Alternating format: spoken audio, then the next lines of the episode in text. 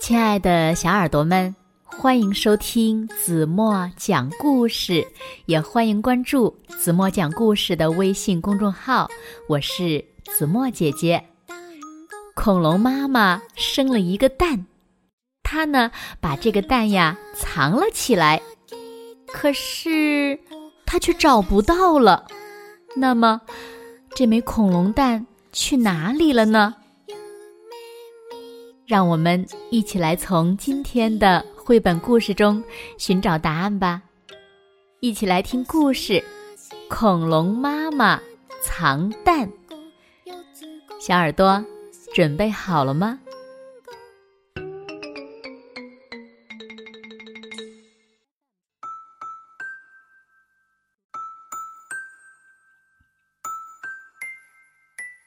恐龙妈妈生了。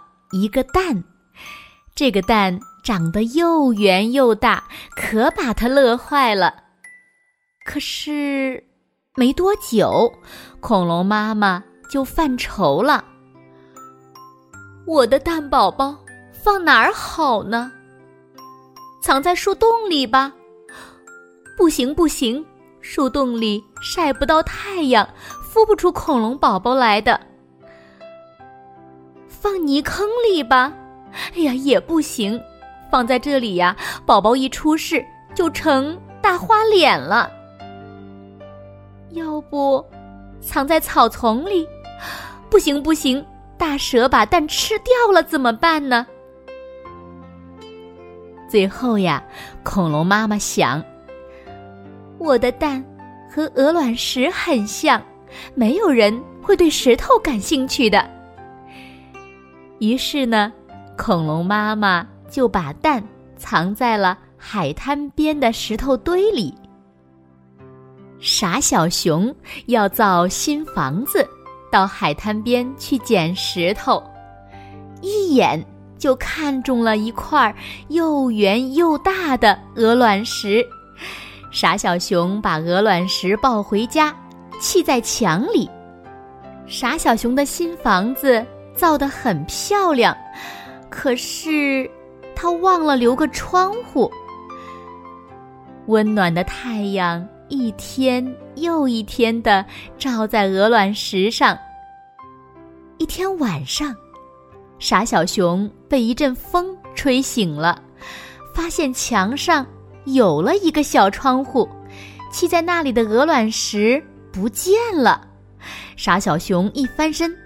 看到一只小恐龙睡在自己身边，傻小熊这才明白，自己从海滩上捡来的不是鹅卵石，而是一个恐龙蛋。第二天一早，傻小熊带着小恐龙去找恐龙妈妈了，他还要感谢恐龙妈妈，让他的新房子有了一个大窗户。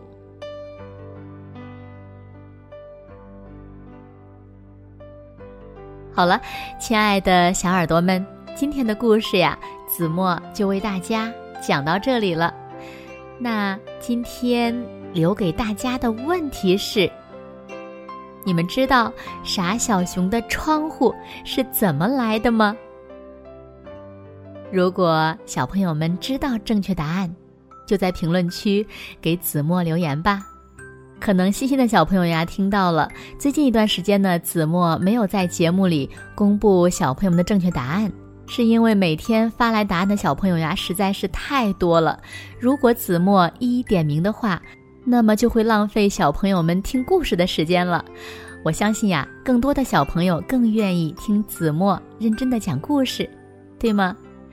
不过不管怎么样呀。你们发来的每一个答案，子墨都会认真的看，认真的精选。在这里呢，子墨要对所有参与问题回答和每天晚上坚持听故事的小朋友们说一声谢谢。正是因为你们每天的坚持，子墨呀也才有动力每天坚持把故事录下去。当然了，子墨也希望得到更多小朋友的支持，不要忘了点赞、转发朋友圈。好了，今天就到这里吧。明天晚上八点半，子墨依然会在这里用一个好听的故事等你们回来哦。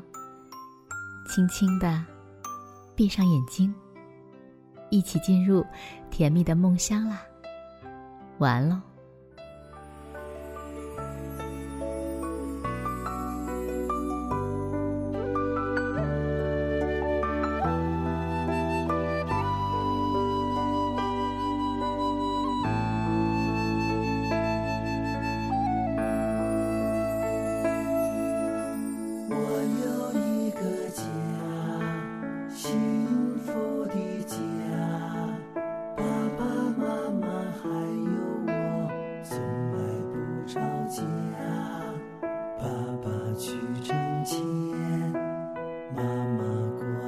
家三人相爱一样深我最最听话。